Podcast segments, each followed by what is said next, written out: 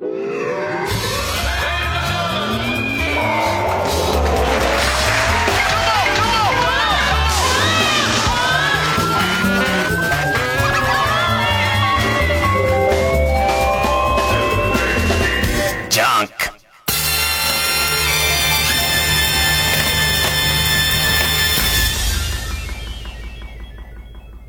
週気づいたこと。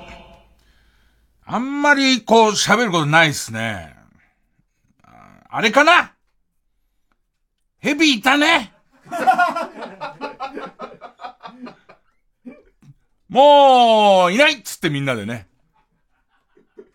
ずいぶん探したけどもいないっていうことで、えー、解散なんつってなって。でも先輩一個だけ気になるとこがあるんですよそこは見たからもう。とりあえず、もう見てから。でもとりあえず分かってしつけえな。いましたみたいなんでいましたね、なんか。え、もともといなくなった人のアパートの、えっ、ー、と、屋根裏かなんかにずーっといたんでしょ？で、それさ、で、最初ちょっと見たんだよね。ちょっと見ていないと思ったんだけど、専門家は、いや、いるよ、意外に天井裏とかいるよって言ったんだけど、多分、今みたいなやりとりだったんだと思うよ、雑だけど。ね。あの、あと、もっといたら危険なとこ、人が通るとことかを重点的に探したりあったと思うんだけど、見たから、みたいな。たまにあるよね、あの、えー、実印なくなったりとか家の中で、どっか大事に入れたんだけど、みたいので、こう、パスポートとか、その引き出し入ってないなんて言われて、入ってないよつって。見たんだよなんつって。で、そこを神さんがまた見ようと、見たからってなって、結果あるあのパターンでしょあのパターンでいたわけじゃんか。でもさ、最後にさ、その、いや、僕あそこだと思うんでうるせえな、もう見たんだからよそ見ろよみたいなのを言われてた、あのー、あいつが、俺の中の架空のあいつが、最後の最後にそーっと見に行ってよかったよね。あれさ、あのーもしあのままもうなかったことでってなっちゃった時の怖さだったらなくない？だってずっといるんだよ、あの。なんかあったじゃん、ちょっと前のレオパレスの CM に勝手に藤原紀香いるやつあったじゃん。あれぐらい。なんかあれぐらい、あの、自分頼んでねえのに藤原紀香いる CM 覚えてる？俺はとっさに浮かんだのはあの感じで3メートル50の蛇がいるっていう、なんかその、えっ、ー、と、2LDKS で、なんすかこの S? あ、これスネークですっていうやつが、その、スネーク表記ないのに、スネーク表記ないのにスネークいる可能性あったっていう、あのー、それが超怖いっていうのと、しょっぱなそんなんで3分も4分も喋ってるぐらい、今週はそんな喋ることがないですね。はい。ヘビいたね。いろんなトーンで、ヘビいたね。っていうことは可能ですけども、さすがにそれはね、それなんで、えー、えー、タイトルゴールしときます。月曜ジャンク、伊集院光る深夜のバカ力。から、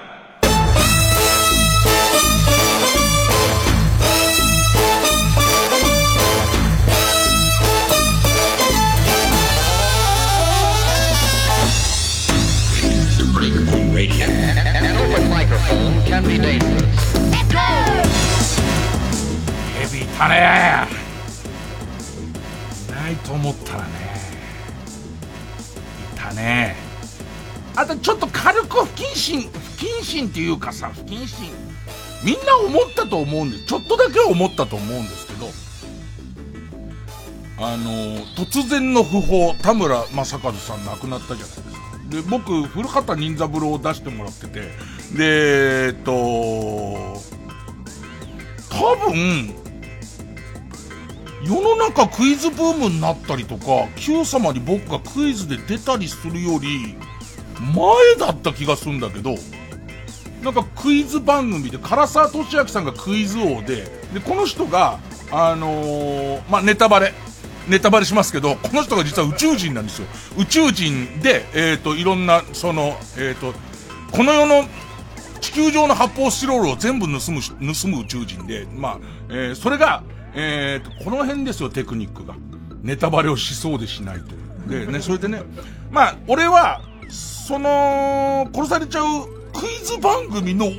大道具さんみたいな。唐沢さんがクイズ、俺、全然自分の年表がもうさっぱり分かってないから、その、えー、古畑任三郎に出してもらった時がどれぐらいの時期か、その、Q 様出ててクイズ出てたか、へそのは切ってたと思うんだよ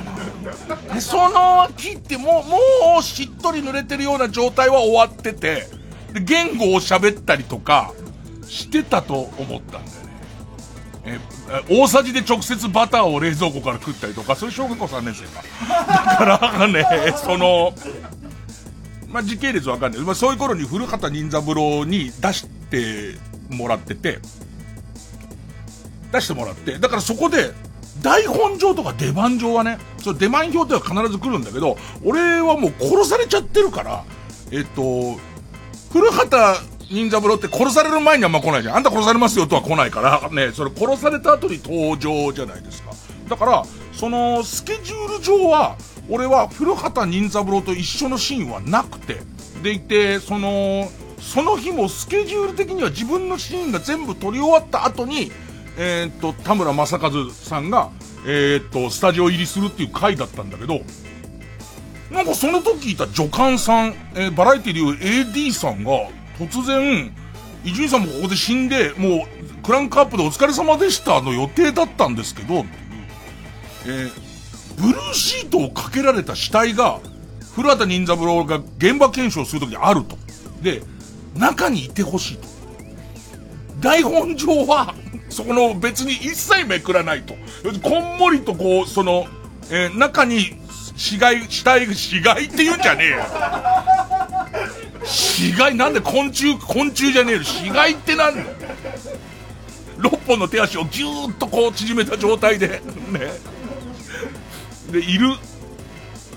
いる体でいい、良くて、一旦は多分俺出て、そこの下のところに、なんかいろんなもん詰めて、その毛布みたいの詰めてやってたんだけど、えっ、ー、といてくれっつって。その、田村正和さんはもしかしたらそのリアリティのためにめくる可能性があるっていうわけ。ね。本当かよって思うけど、もうそう言われたら、い、いるしかないじゃんか。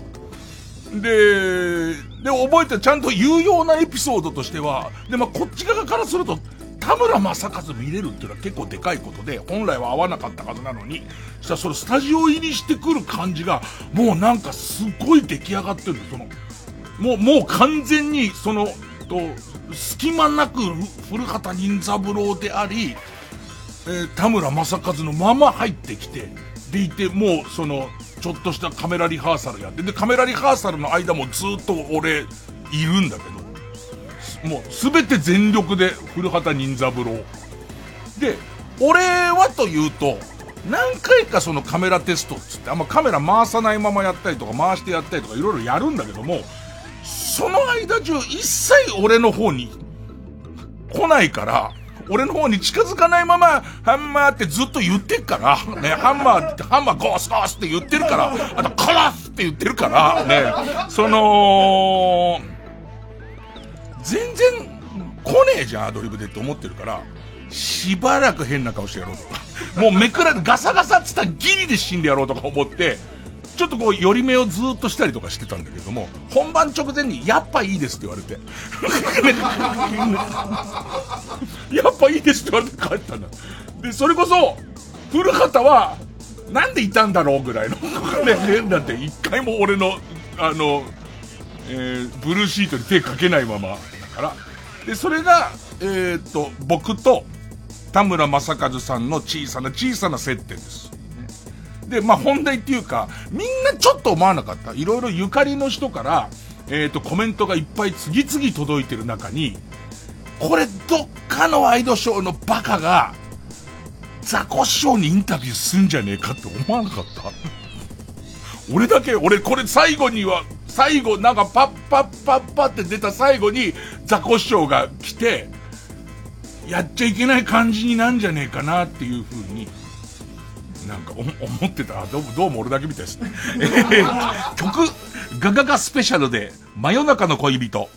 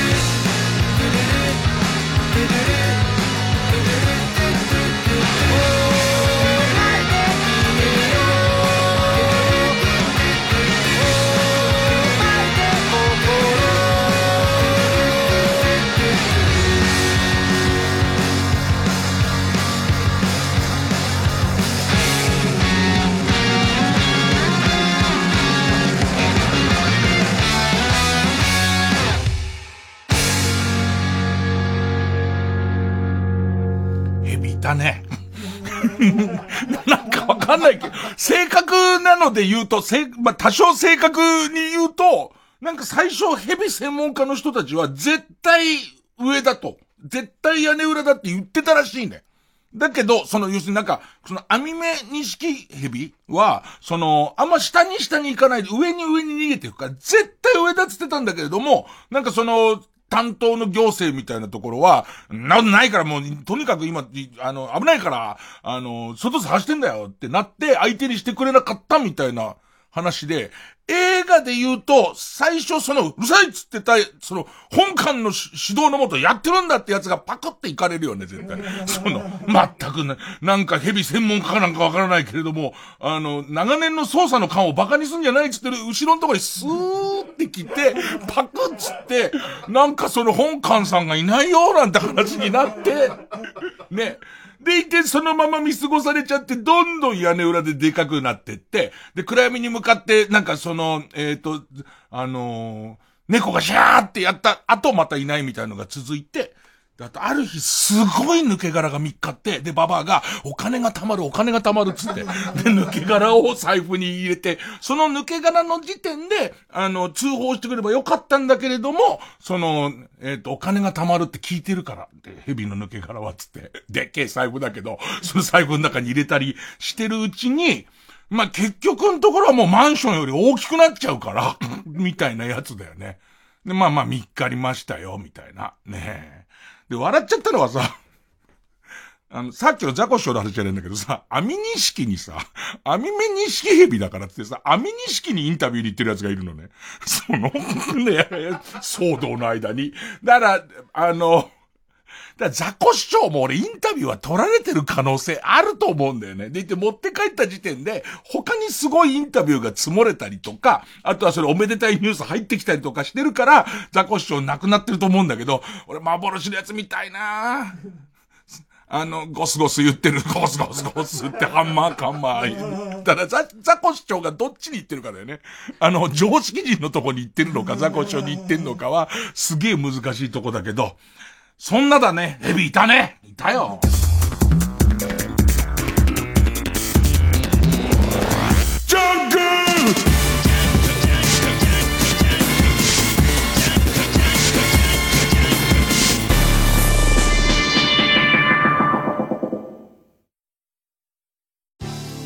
TBS ラジオジャンクこの時間は小学館中外製薬マルハニチロ伊藤園ホテルズ他各社の提供でお送りしますあなたが死んだ時ようやく気づいた。あなたたちがどれだけ大切だったのか。生きとし死せる全ての人たちに捧げる物語。マンガ大賞2021大賞受賞。葬送のフリーレンコミックス発売中。小学館。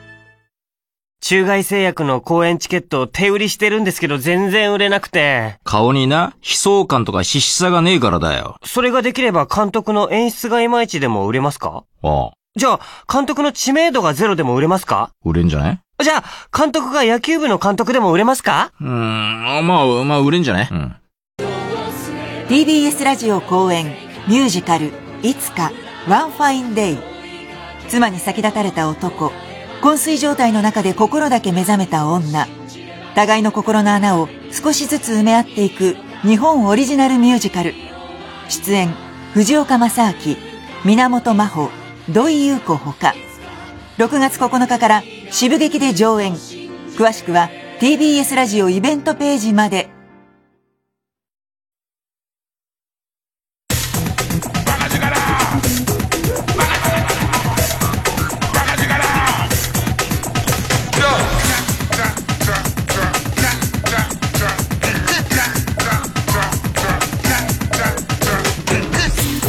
ジャンク一丁院光る深夜のバカ力。最近はなんすかやや不調ですかね。えっ、と、まあ僕はそうと打つをすごい繰り返すんですけど、まあその6月13日に落語やる、ここにやっぱそうの一番いいとこを行こうと思うと、今上げていいやら下げていいやらで、ね、まあまあ下がりっぱなしなんですけど、えー、まあ楽しいことといえば、ポケモンスナップの長く続けてさえいれば取れるんだけど、まだ初心者には撮れないであろう、レアポケモンの写真を、宮崎プロデューサーの、えー、ポケモンスナップ始めたばかりの子供に送りつけて、神扱いされるっていう。一位さんってすごいんだねって初めて言われるっていう、まあそういうことですかね。それ以外は、えー、俺、おしんが止まっちゃってさ、というのも、なんか、その、えー、っと、不法絡みばかりで申し訳ないけど、橋、橋田菅子先生亡くなったじゃん。橋田菅子先生が亡くなった時に、何日かで見られるおしんのダイジェストテレビでやったのよ。あの、割とギューっとしたやつ。で、それは見なかったんだけど、なんかさ、今俺が、今おしんを全部見たっていうことに意味がちょっとついちゃったっていうか、おしんってさ、って言った時の、なんか、あ、ダイジェストで私も見たっていう感じ、かな？なんか、それで俺の中での、俺、なんか今見てんだってちょっと笑われたかったのに、そうじゃなくなっちゃったところで、ちょっと今、おし、おしん熱が、ね、上がってた時期もおかしいんだけど、おしん熱が今、すごい下がっちゃったし、あと、その長続きしないので言うと、ちょっと前に言った、PS5 専用のソフトはちょっと少ないんだけど、専用のゲームのリターナルっていうゲームが、断念っていう その、リターナルってゲームは前もちょっと喋りましたけど、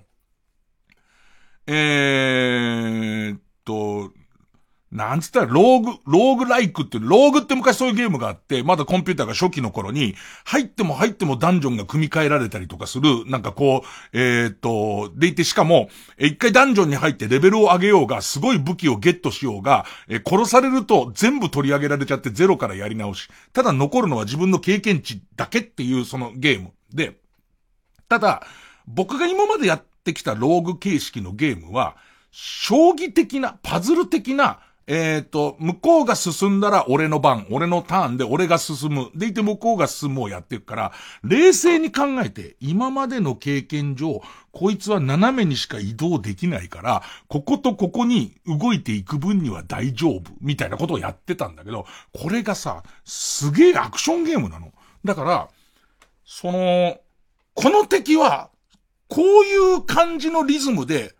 えー、っと、バババって3回弾を打ったら、1回飛んで、次バババってまた打ってくるみたいなことは学習するんだけど、えー、それを避ける能力がないの、俺に。だから毎回、あの、分かってるよって言いながらやられていくっていう。ね。そうそうそうそう、こいつすごい弾を撃ってくるから、全部ある程度余計終わってから、で、向こうの弾切れしたとこで撃たないと倒せないってことはね、分かってる。なぜなら15回それでやられてるから。つって、全く避けることができないから、実際問題は、その謎のゲームなわけ、死ぬたびにゼロになるけど、夢かってなるんだけども、なんかよく寝るバカだよね。もうその度に何もストーリー変わんないから、毎回同じ敵の、俺の苦手な敵の弾のすごい、あの、えっ、ー、と、弾攻撃でやられては死んで、夢かって言うから、すごいつまんないゲームに俺がしちゃった。PS5 を待ちに待ってて、もう PS5 手にやったらそれやりたいっていう人に申し訳ないぐらい無駄にしたね。で、あとどれぐらいダダラな生活をしてるかっていうと、土曜日に仕事があって、で、その仕事はちょっと遠くまでロケに行きますと。いう、朝早く家を出なきゃならないってことになり、家の前まで、あのー、車をつけてくれて、で、この車で、えっ、ー、と、行ってくださいって言われて、で、で、えっ、ー、と、仕事の内容は把握してるよ。そこで何をやるかっていうのは把握してんだけど、とにかくタイムスケジュール的には7時ぐらいに家の前から、その家の前に車をつけますんで、その車に乗ってくださいって言うんだけど、まあ明け方まで、え、っと、いろんなこと立て込んでた、まあ、ポケモンスナップが立て込んでたんで、その、ね、ポケモンスナップ以外は一切立て込んでいなかったんだけれども、もう宮崎くんの子供に神扱いをされるためには少しでも先進んどかないと。奴はまだ初心者だから俺を神だと思ってるけど、誰でも取れるイベントが来る。それを、ね、それを分かられる前に先先行かなきゃやんないからやってて、でいて、まあ、車の中で寝ればいいやって。で、移動が2時間ぐらいかかりますと言われてるわけ。で、行って車乗りました。乗って、で、よろしくお願いします。すいませんけど、後ろで休ませても、でも寝ちゃってるわけ。ね。休ませても、よく運転手さん心配しねえな、俺。で、そのままピクリとも動かないまま寝てるわけ。で、あのー、僕の特性上、なんていうのか、徐々に寝るとかないんですよ。ゴンって寝て、ガンって起きるので、で、あの、ゴンって寝てから、体感的には5分ぐらい。体感的には5分ぐらいで、着きましたよって言われて着いたところが、なんか倉庫。本当にだだっ広い、なんだろうね、あの、V、V シネマで構想が起こるみたいな倉庫。V シネマって、天候に左右されずに暴れたいとかいう理由で、割と廃倉庫を使うことがあるんだけど、その廃倉庫にもうすでにセットが組んであって、で、おはようございますって入ってって。で、そっから収録が始まって、で、ずーっと休憩も撮影も全部廃倉庫の中で、昼前から始まって夜の8時半までずっと廃倉庫。で、ずっと、え、仕事して、で、夜の8時にはさすがに喋り続けたからくったくたになっちゃって、で、行きと同じ運転手さんの車乗って、で、お願い、ほんほはあって寝ちゃうから。ね、寝ちゃうから、俺は。寝つきがいいから。ねで、寝ちゃってまた体感5分ぐらいで家戻ってんのね。いや、もちろん調べようと思えば調べられますし、マネージャーは把握してますよ。で、もっと言うと GPS がありますから、見ればわかりますけど、俺、結果今現在どこにいたかわかんない。で、ヒントとしては、やってる途中にすごい風が強くて、倉庫の隙間から入ってくる風が、潮風だったっていうことしか覚えてなくて、多分家から、まあ、1時間半から2時間ぐらいのところにある潮風のする長らく使ってないであろうでかい倉庫の中に俺は土曜日にいて、まあ、後で GPS で見てここかって思うんだろうけれども、いそんなでいいのか？多分、俺なんか土曜日のアリバイ聞かれた時に一番怪しいよね。伊集院さん土曜日何してましたって言うと、どっかにいたんですけどっていう話になるから、そう、そういう、なんかなんつうのかな、意識の高い人はこういう生活をしていないっていう、まるそういう生活中。月曜ジャンク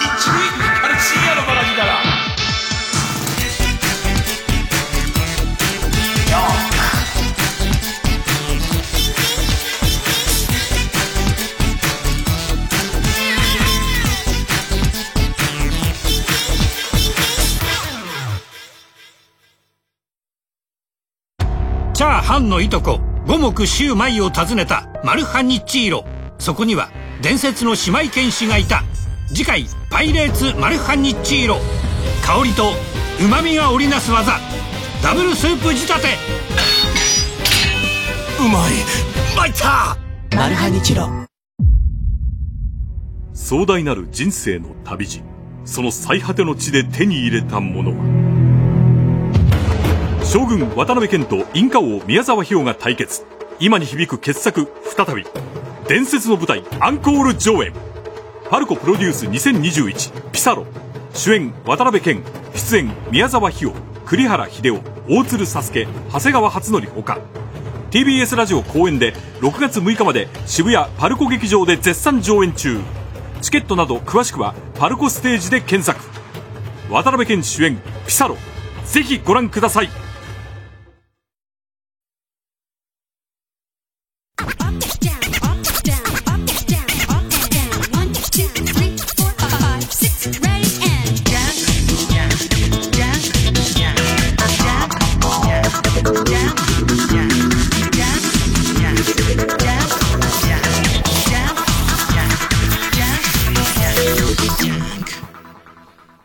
なんか喋ってるうちにどうしても気になっちゃって。スマホの、あの、僕 Google のタイムラインというのが好きで、電池すげえ食うからあんま入れてない人が多いんですけど、僕はこれを後で見るのが好きだから、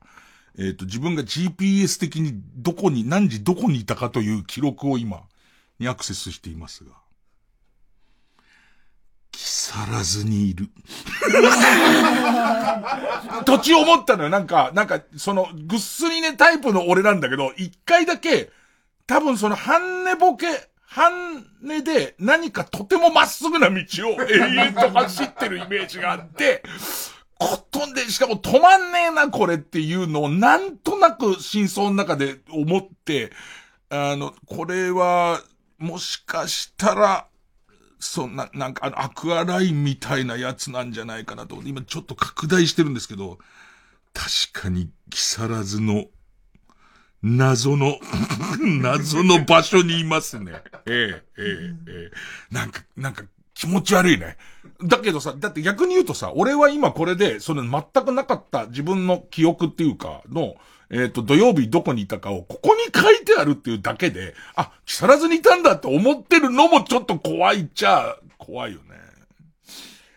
とは何ですかね。あと、あ、そう、あとね、えっと、えっと、喋りたかったのはトム・ブラウンが超面白いっていう、朝の、朝の番組にトム・ブラウンがゲストに来てくれたんですよ。念願の、念願の。うちの番組おかしいと思うね。朝の番組のゲストのラインナップが多分前の日かな。ちょっとこれも時系列バラバラでごめんなさい。えっと、まず、スタッフが、大会社の社長をゲストに呼びたいっていう話がまず持ち上がったところから、要するにタレントとかそういう人ばっかりじゃなくて、なんかちょっと変わった人の話聞きたいよねってなって、なんか大会社の社長ってあんま見たことないじゃん。大会社の社長って、何してるか全然わかんないでしょ。だ、なんか、ちょびひげで、葉巻を吹かしながら、チミチミっていうね、チミチミっていうだけね、ちみちみした後何を言ってるかももう、その自分の設定でアドリブで今社長やると思って、ちめちめって言った後はわからないでしょ、もう。ね。それぐらい謎に包まれてるじゃないですか。でいて誰かそういう人いないかなって片っ端声から声をかけたらしいんですよ。で、その、そしたら、えー、っと、日清の社長、社長が、そんな、いわゆるその安藤桃福安藤桃福の、えー、っと、孫が今の社長なんだけど、日清の社長が出てもいいっつったと。で、その理由が、大デカからずっとラジオ聞いてるからっていう、だからこれも聞いてるらしい。大丈夫か日清っていう、ね、ね、で、その、聞いてるからっつって、ね。で、もう、えっ、と、交渉の中で、ね、あった交渉が、えっ、ー、と、ステッカーを差し上げたいんですけど、うちの番組は読まれないともらえませんっていう、そ朝の番組の、ね、レアなステッカーを差し上げてもいい。いや、でも、これはもうルールなんで、えっ、ー、と、これは自由律俳句が読まれない限りは絶対にもらえないんです、みたいな交渉もあり。で、まあ、その、えー、で、あと、未来の日清についてとか、結構すごい、その、食の未来の話とかを、もう、語り、で、すげえな、面白いなと思った次の日にトム・ブラウンだからね。で、開けて今日中島聖之助だからね、だから。謎の、謎のブッキングなんですけど、で、まあ、トム・ブラウン来たんだけど、まあ、例の、この番組聞いてる人は僕熱く語ってましたから、えー、っと、あの、無観客無配信ライブシークレットゲストありの、真相から始まり、真相はね、一回ね、鶴瓶さんの番組に出た時に、ちょっと、あの、トム・ブラウンに聞いてくれっていうインタビューがあったんだけど、まあ、その時は、本人の口から聞いたわけじゃないから、会ってないから、まあ、本人の口からきちっとっていうんで、まあ、聞いて、で、えっと、あれを超えるやつをやりますと。今企画されてるのが、えー、無人島ライブっていう、なんつったっけ、名前、えっと、スーパーソーシャルディスタンス無人島ライブっつって、あの、えー、っと、ソーシャルディスタンスをとって安全にライブはやってますと。で、国の指導や、その自治体の指導にも従ってるし、席とかも開けてるし、消毒もやってますけど、それでも心配っていう人はいるでしょうと、お笑いファンの中に。そこで、スーパーソーシャルディスタンスライブをやりますと、つって。で、我々無人島でライブをやってるので、お客さん対岸から見てくれと。で、それも事務所の公式のページでマジで書いてあるから、で、そこに書いてある注意書きが、えっ、ー、と、天候等により、えー、と、目視できない可能性が大ですって書いてあるのね。もう大じゃダメだよね。大じゃ。てか、もては目視できないよね。実際は。でいて、えー、っと、そのライブの、入場料、チケット代が、そう、事務所の公式ページによると、チケット代2000円ぐらいなの。で、チケット代が2000円ぐらいで、で、その、えー、2000円の席には台本がついてきますと。そのライブの。で、だから、俺からしてみたら、要はこれはいわゆるシャレの部類で、見るんじゃなくて、台本が欲しい人が2000円で台本を買うっていうことでいいじゃんっていうか、そういうことなのかなと思って、えー、っと、洒落てるなって思うのが半分と、ちょっとがっかりっていうか、そういうきちんとした構造でやってるっていうことに対する、ちょっとした何を求めてるのかわからないけど、俺が彼らに あったんだけど、で、実際そういうことなのかなって話を振りに行ったら、えっと、おそらく、霧とかで、うすらぼんやりしか僕らが見えない時に、あの、ダメっていうのを何回、3回も連続でやってるってことは、台本のこのあたりだなっていうのがわかるようにっていう、そういう、その、双眼鏡も貸してくれんだって。希望の人に。で、双眼鏡貸してくれて、その、なんつうのかね、その霧にむせんでる感じの、霧に、霧にむせぶ中でね、やってる二人のコントとかの動きと台本を見てれば、あ、ここまでは言ってるってことがわかるからっていうう理由だと言って聞かないんですよ。うん、あと、前回のシークレットゲストありだと、今回もシークレットゲストありなんですね。でいて、本人に誰だか教えてくれてたら、教えたくないって言うんですよ。教えたく、できれば教えたくないんだっていうのね。でいて、えー、そうか、じゃあそれはしょうがないよねって言った人にしか、言った人が霧の向こうに見えた背格好とかで誰だって分かればいい頃だから、まあそうかと思ったんだけど、改めて事務所のホームページ見たら、あのー、ウエストランドではありませんって書いてあるのね。何それって思うんだけど。ウエストランドの可能性だけ消してんの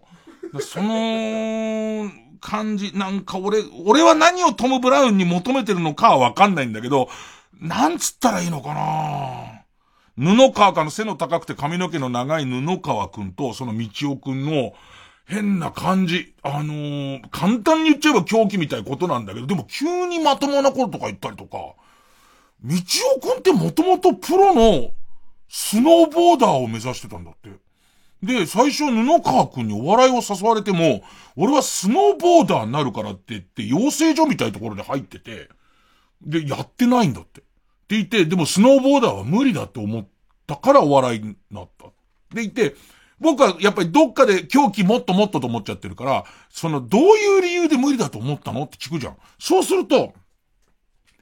もう、アスリートとして、トップアスリートとして生きるっていうことと、人間っていう、人間として生きるっていうことが、あるところからは、え、えっと、反比例し始める。人間だったら危険だと思った方を避けるように反射神経っていうのができてるのに、危険だって思う方に体をねじるようなことが起こると。何ちゃんとしてんのっていう、こっち側からすると。急にこの人ちゃんとしたぞってなると、あ、なんか、あの、要は、キャラ作りでああいうことやってる人が、をちゃんとさせちゃった場合は、こっちは、あ、ちゃんとさせちゃったってことになるんだけど、次の瞬間、喧嘩することあんのって話したら、えっと、この間のライブでもそうだったんですって急に道夫くんが怒り出して、えっと、ダメーっていうツッコミが甘いと。で、普通俺が思ったのは、そのダメが定番になっていろんなところで量産するようになってくると、本来は、こう、ああいう二人組っていうのは、もともとは高校の先輩後輩で同じ部活だろうが、どんどんストレスが溜まってきて、さっきのツッコミが痛かったみたいことで喧嘩になるグループっていっぱいいるじゃん。お前のツッコミが甘いと。俺の首を折る気でちゃんと来てんのかつって。本番中で。本番中舞台の上で全然殺気を感じないと。ね、首を折る気で来いっつって、話収まったと見せかけて、顔面にドロップキック入れたらしいのね。で、それだっつってたんです。で、今俺の言ってることがお笑いなのかどうかも、もう全然わかんないんだけど。で、極めつけは、後にリスナーの方からの報告できたんだけど、あの、初めて、あの、きちんとトム・ブラウンっていうお笑いのことを理解して好きになったんで、いろいろプロフィールを調べてて驚いたことがあるんですっていう。あの、布川くんは布川くんじゃん。ね。道夫くんの、こう、下の名前、道夫じゃないっていことがわかるの。名字が道夫って名字だし。ね、下の名前じゃない。全員が道夫くんは、下の名前が道夫だと思ってるけど、その頃全、そのこと全然触れねえし。でも俺はさ、一方的にトム・ブラウンに興味があるから、次から次へとあれはさ、あれはさってなっちゃうんだけど、かかり気味になっちゃうんだけど。なんか、道夫くんずっと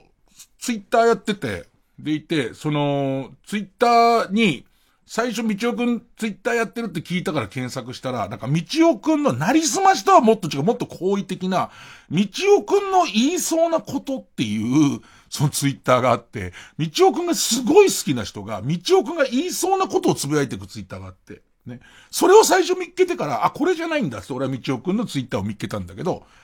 フォロワー数がそっちの方が多いっていう。偽物の方が。偽物の方が多いのね。でいて、本人のやってることも、なんか特にあのみんながギャグリレーとかやってる時に、えっと、ガムテープモノマネっていうのを毎日上げてて、それがもう、家の道夫くんの汚い部屋で顔中ガムテープでぐるぐる巻きにして、なんかいろんなこう仮装をしてるの。それもそんなに上手でもないやつ。ただ面白いのは、この人、これ撮った後に一人でこれ撮る、その写真を撮った後に、一人でこのガムテープ剥がすんだっていうのが、いくら坊主とはいえきつそうなの全部。それをやってたよねって話になって、向こうがちょっと引き始めるわけ。自分のことをあまりに知っている、その気持ち悪さに。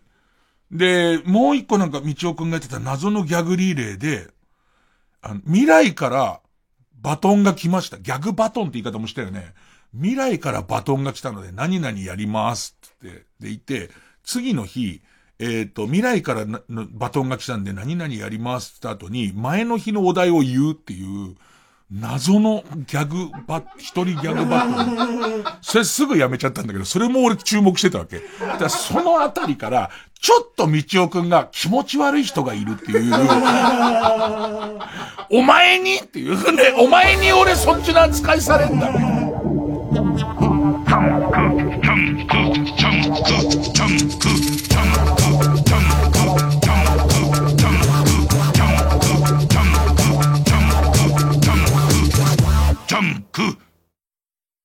ここで、三木夏美の君が普通に生きてるなんて嫌だをお聞きください。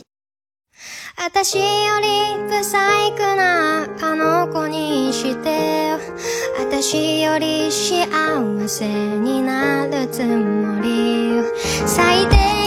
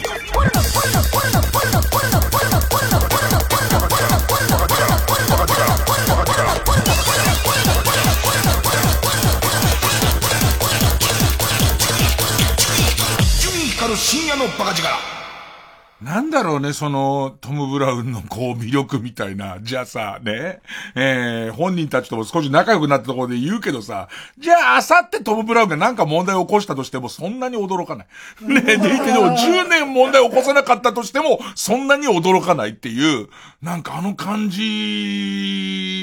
なんだよね。そこになんかドキ、ドキドキするっていうか、規格外っていうか、なんかそういうものを感じるんだよね。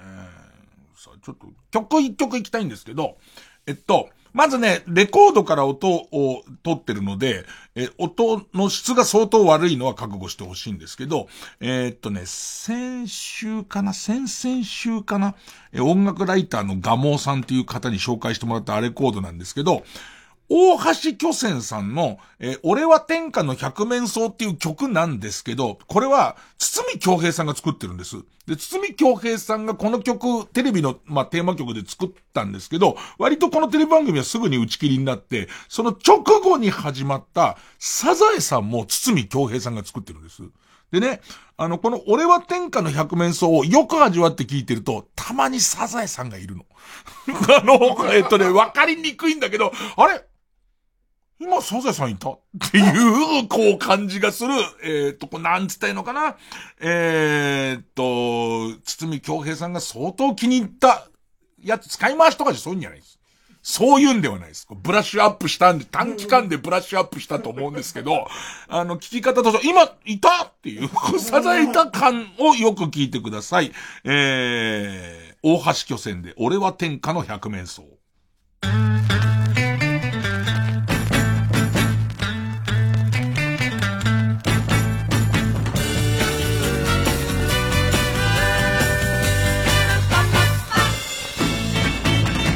俺は天下の百面相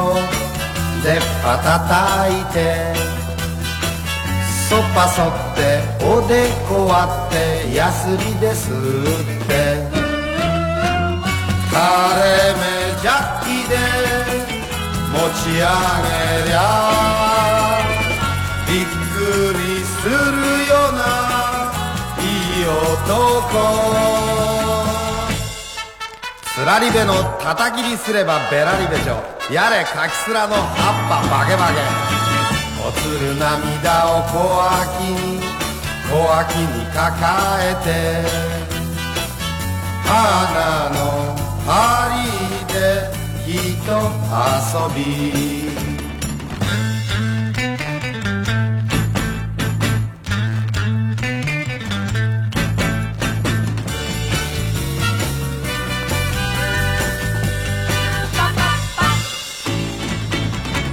私天下の百面相。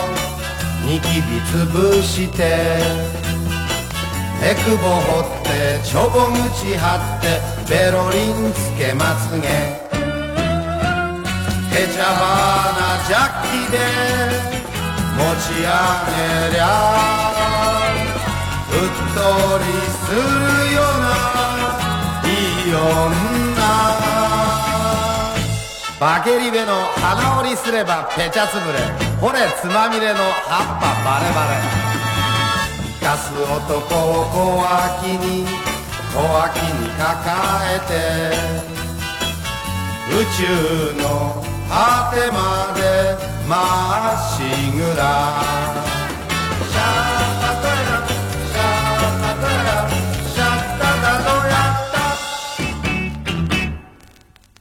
いたでしょ。いたでしょ。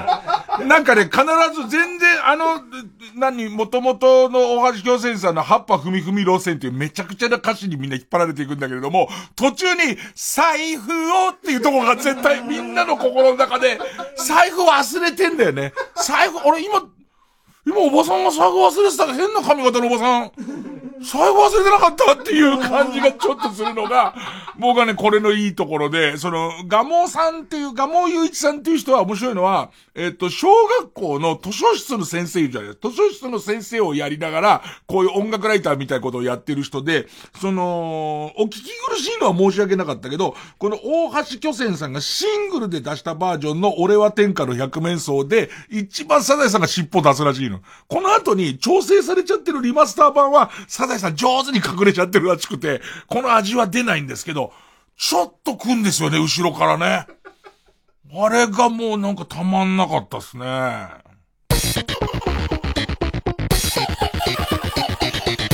月曜ジャンク、一流ミュージカル深夜の博士から。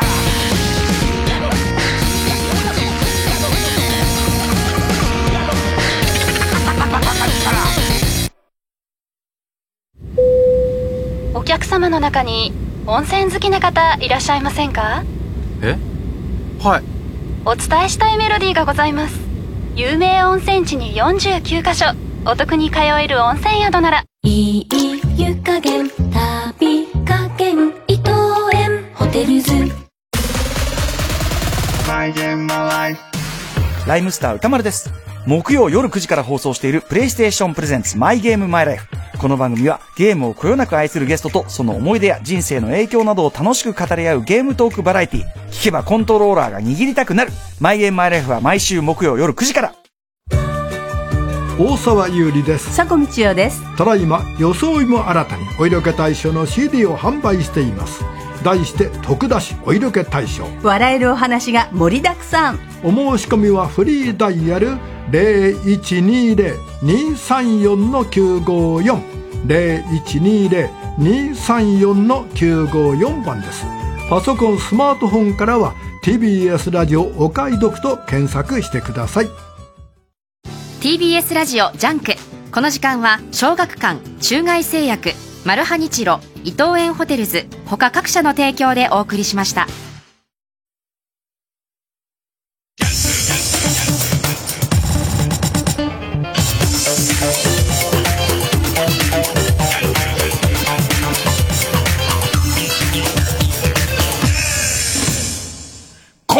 にねじ込め。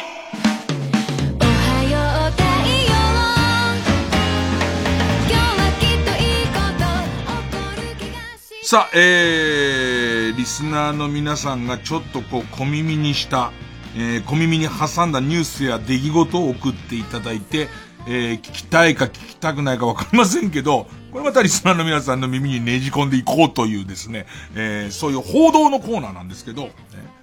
やっぱりうちのスタッフも負けたくないから、いろんな情報を小耳に挟んできたりするんです、ネットニュース。中で、今回は、えー、っと、構成三人衆の大谷くんが、えー、バスについてのニュース。なんかね、そんなにたくさんネットに出てないんですけども、三重県の、えー、南伊勢町営バスの、まあまあ、ある、ある、まあ、こう、小さな路線の運転手さんが、えー、3年間、終点の2個手前のバス停で、あの、その先行かなかったっていう、ずっと。3年間。もう2つバス停あんだけど、行かなかったの。で、本人は、その、えー、終点のその2個前のバス停が、ちょうど学校で、全員そこで降りてたと。全員そこで降りてたし、僕とかが一応こう旅とかに行くとたまにあるんですけど、例えばその高校の休みの日は、このバスは運行してないんです。運行してないし、試験とかの時にも特別ダイヤみたいのが出てるから、俺は、スクールバスだと思ってたって。詳しくは書いてないの。この人は、俺はスクールバスだと思う。え、この先に2個も停留所あんの？っていう、まあ、そこまでしか、その、ニュースになってないんですけど、で、いくら調べてもその先全然わかんない。全然わかんないんだけど、謎だらけの、まあまあネットの、えー、ニュースなんですね。で、ここでこういうニュースはって言うんで、ね。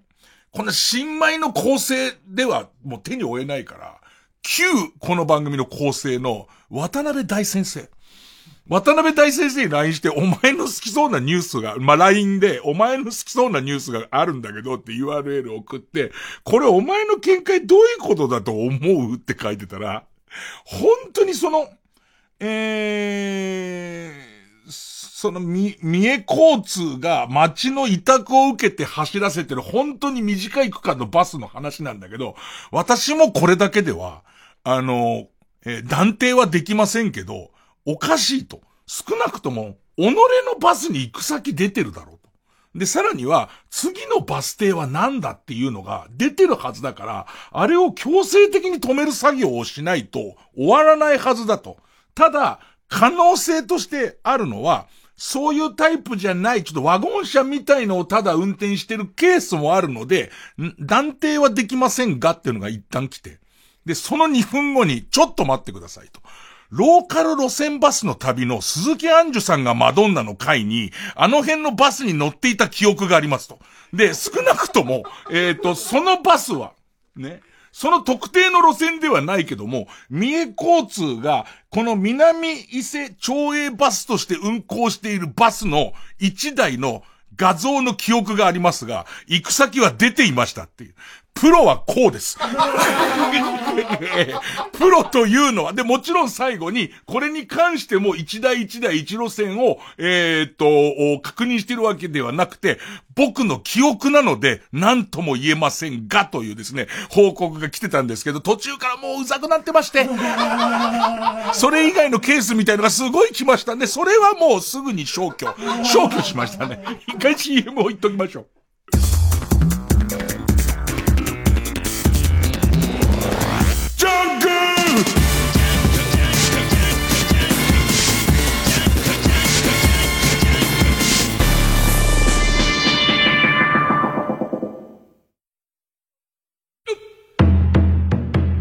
世界800万人が熱狂した和太鼓エンターテイメントドラムタオ。今年のテーマはそれでも前へ進む。重なり合い一つになる復興への願いと祈り。希望を求め今タオが奏でる響きの力に心を震わせてください。TBS ラジオ公演ドラムタオ2021新作舞台光は7月3日から東京ドームシティホールアプリコ大ホール中野ゼロ LINE キューブ渋谷ホクトピア桜ホールティアラ高等の6会場で開催します。チケット好評販売中。お問い合わせはサンライズプロモーション東京0570-003337 0570-003337または TBS ラジオのホームページイベント情報をご覧ください。TBS ラジオ YouTube 公式チャンネルでは「明日のカレッジ」の同時生配信をはじめ「マイナビラスターナイト」「シティチルクラブ」などさまざまな番組の動画を配信しています。ラジオの放送とは一味違ったここでしか見ることができない聞くことができないコンテンツがいっぱい。YouTube の検索画面で TBS ラジオと検索しあなたも今すぐチャンネル登録。最新の情報があなたのスマホにプッシュ通知されます。さらに TBS ラジオ公式 Twitter アカウントでは番組情報や放送の裏話も発信しています。こちらもぜひチェックしてください。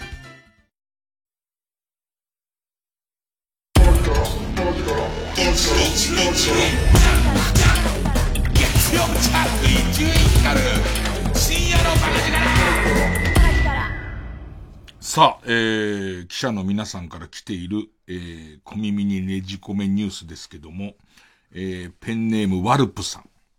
久しぶりに新婚さんいらっしゃいを見ていて気づいたことがありました。桂文枝さんの椅子こけが毎度のごとく行われていたのですが、いつもなら倒れた椅子を直す山瀬まみさんが、動かず、椅子を直す専用のマスクとフェイスシールドで完全防備をしたスタッフが出ました。おー、コロナ対策っていうことなんだね。新型コロナの影響がここにも出ているのかと思いました。なんかあの、このコロナの間に起こった多少面白いことって、なかなか今笑えないし、まあ怒ら、大体怒られるじゃないですか。いつかこれをもうコロナ全部済んだ後にちゃんとやっぱまとめるべきなんですよね。あの、コロコロナコミックみたいな、そういうやつで分厚い本にして、で、みんなで、こういうこともやってたねとか、ちょっとこんな感じになっちゃってたよね、みたいのは、やった方がいいですよね。えー、ペンネーム、キリングガンスほか。えっと、野球漫画情報を結構もらうようになりましてね。で、その、えー、昔は野球漫画のほとんどに目を通してたんですけども、まあ、途中からやっぱ漫画読む体力なくなってきたのと、今さ、デジタルコミックのそのサイトの独占連載みたいのになってくると、もうもはや手に負えないじゃないですか。えー、ペンネームキリングガンスさん。転生ものと言われるジャンルの漫画。転生したらスライムだった件。あ、これなんとなく聞こえてきますね。よく聞こえてきますよね。転生したらスライムだった件というのは、テレビなどで、えー、取り上げられて有名だと思うのですが、うん。他にも多種多様な転生ものがたくさん存在しています。最近見つけたのは、古田敦也がメガネ、メガネに転生した剣。という漫画です。ペンネームおばんどう英二。古田敦也がメガネに転生した剣というウェブコミックを発見しました。内容はダメな高校野球のキャッチャーのメガネに、メガネにん？古田敦也が転生し、俺ちゃんと読んでるだけだからね。えー、脳内に語りかけながら、一流保守に鍛えていくという話です。で、これ、ね。まあ、このサイトに入会しまして。見たんですけど、全く間違ったことを言っていません。ね、古田敦也がメガネに転生するんですよ。で、そのメガネを偶然拾った高校野球のダメキャッチャーがいるんです。で、それがメガネをかけながら、古田敦也からアドバイスを、古田、もうメガネから聞こえてくるアドバイスに従って、今覚醒している最中なんですけど、あの、古田敦也は、僕、細かいとこ読んでないんですけど、細かいところわかりませんけど、監修してんのかな？もう、もう古田敦也のパロディでもないんです。あの、要するに、古田敦也なんじゃないかなでもないです。古田敦也として出てきます。古田敦也が、で、そこも、その、俺またね、デジタルコミックはあんま読んだことがなくてさ、なんかいわいわゆるスマホでさ、一コマ一コマを縦スクロールさせながら読む形のやつが、俺全然おじさんだから入ってこなくて、なんだけど、なんかその、古田敦也はこのキャッチャーを一流にすると、メガネから元に戻れるっぽい感じもします、なんか。またごめんなさい、途中なんで、ね、なんとも言えませんけど、あの、困っちゃうのは、小耳にねじ込めに送られてくるニュースが、あのーどうかしてるのかしてないのかが全然わかんないんですよ。で、確認にね、それサイト登録とかが必要なことがありますんで、結構大変ですね。えー、それからですね、まあこれ世界か、うもう、世界のニュースをうちは集めてますから、ね、いろんなことが入ってきますけど、えー、ペンネーム、ベニヤうんこさん、ハリウッド女優のグイネス、グイネス・パルトロウは、自身の会社で、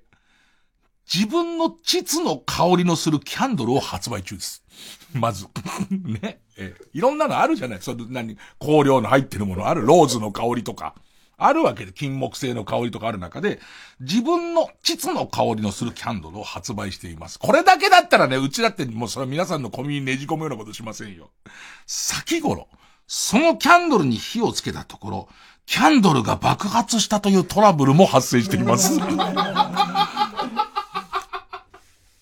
えー、僕あのー特に外国人女優さんの名前はは疎いんですけど、このグイネス・パルトローさんですけども、アイアンマンとかに、アイアンマンっていう、このね、え ーねえーアイアンマンっていう、えーシリーズなどへの出演で知られる、えーグイネス・パルトローが監修を手掛けた、私のあそこの香りキャンドルを使用した女性宅で、ぼやが発生したという。ええメディアが報道してますから。ええメディアが。で、爆発したみたいですね。ええで、正確に言うと私たちのこう、私たちもやっぱりすごくこう、正確な報道を心がけてますから、ね。あの、本来だったらパッとよ、パッと見た感じでね、その、発表しちゃうんですけど、老眼鏡をかけてよく読むっていう 作業をしてますんで、こっちは。ね実際は皆さん、あの、私のあそこの香りのキャンドル、私のあそこの香りのキャンドルと言っておりますけれども、えー、正確には私のあそこ、かっこ女性器みたいな香り、みたいながあります。と銘打ったアロマキャンドルが、まあ、爆発したとかしないとかという。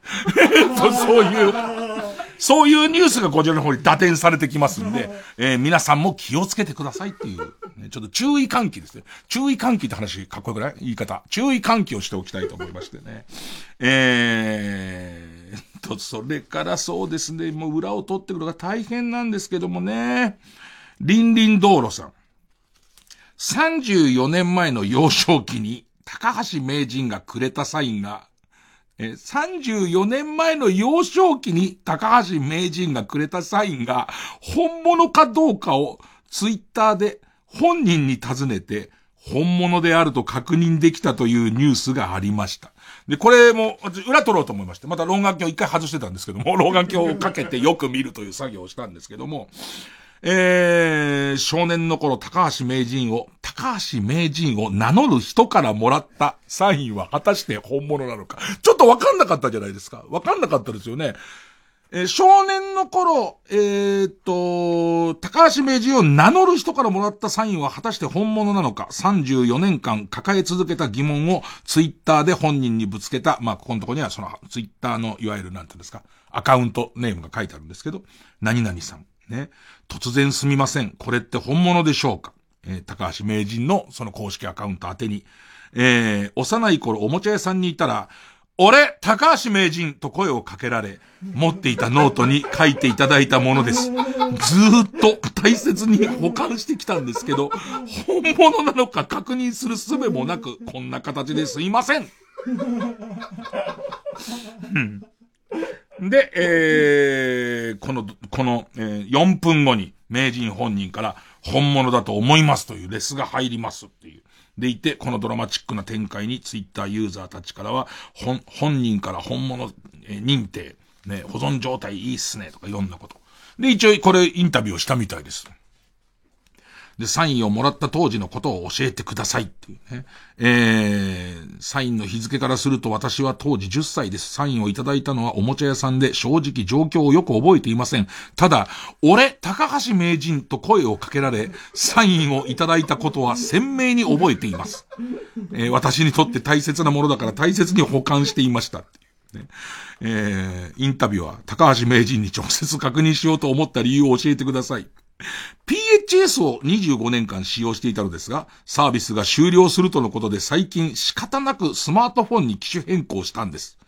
そこで、前澤友作さんがお金をくれるというので、ツイッターを始めたのですが、すごいフランク。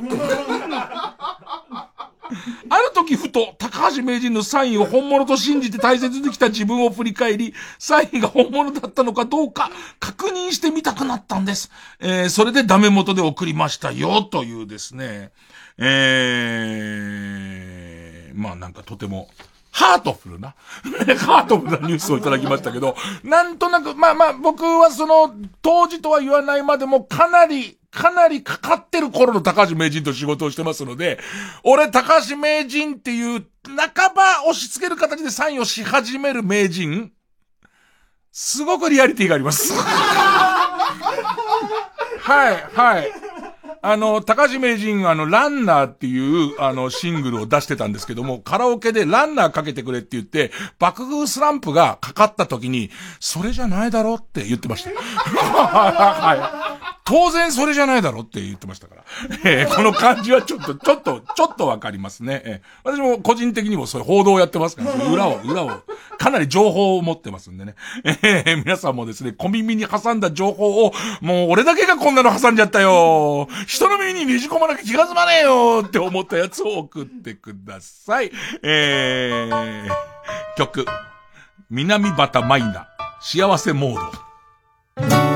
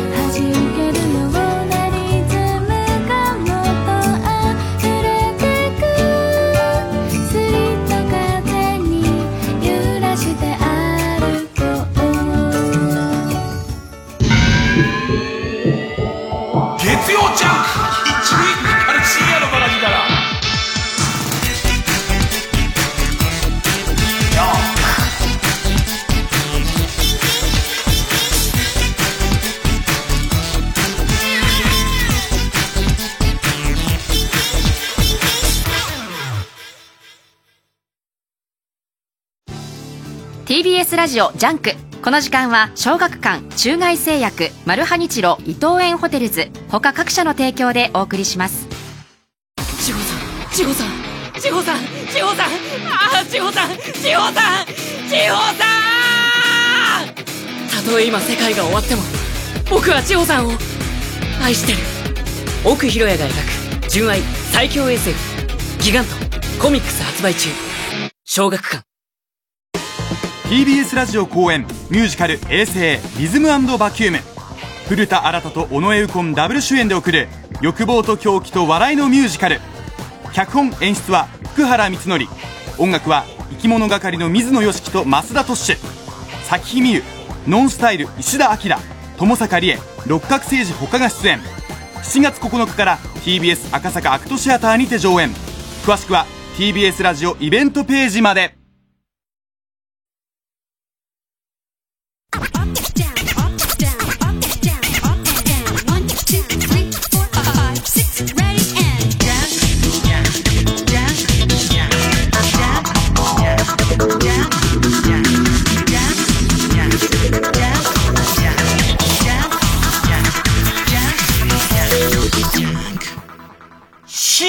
勝ち抜きカルタ合戦会。あいつの頭はえー番組オリジナルのカルタを作ろうという新勝ち抜きカルタ合戦会です、えーこのコーナーは毎回2つのテーマのカルタが戦って生放送で番組を聞いている皆さんからのメール投票で勝敗を決めます。で対戦するのは前の週に勝ち抜いているカルタと、えー現在たくさんのテーマ同時に募集している予選ブロックの中で一番盛り上がっているチャレンジャーのカルタです、えー勝つごとにあ行家行作業と進んでいって負けると予選ブロックに戻ります。で和行を勝ち抜ければカルタは完成でゴールインとなりますが同じ文字で、え3連敗するとテーマは、え消滅となります。で、今週の対戦カードは、えまずは現在勝ち抜き中のこちらです。えー令和のプロ野球をより面白くするための新ルールや新システムを作って覚えようというテーマの、えー令和プロ野球アップデートカルタ。えー順調ですね。もう他行のカルタになります。えー対する予選ブロックから登場のカルタは TBS の早時でやっているぐでたま占いコーナーで、サソリ座が12位の時に書かれている言葉。これたまに言わないと忘れちゃうんですよね。別に占いでも何でもねえだろってなる時ありますんで。えー、がテーマの今日のぐでたま占いサソリ座12位カルタ。7週空きましたか。えー今週はな行のカルタになりますと。ねえー、じゃあまあ早速行きましょうか。えーこちらから。令和プロ野球アップデートカルタ。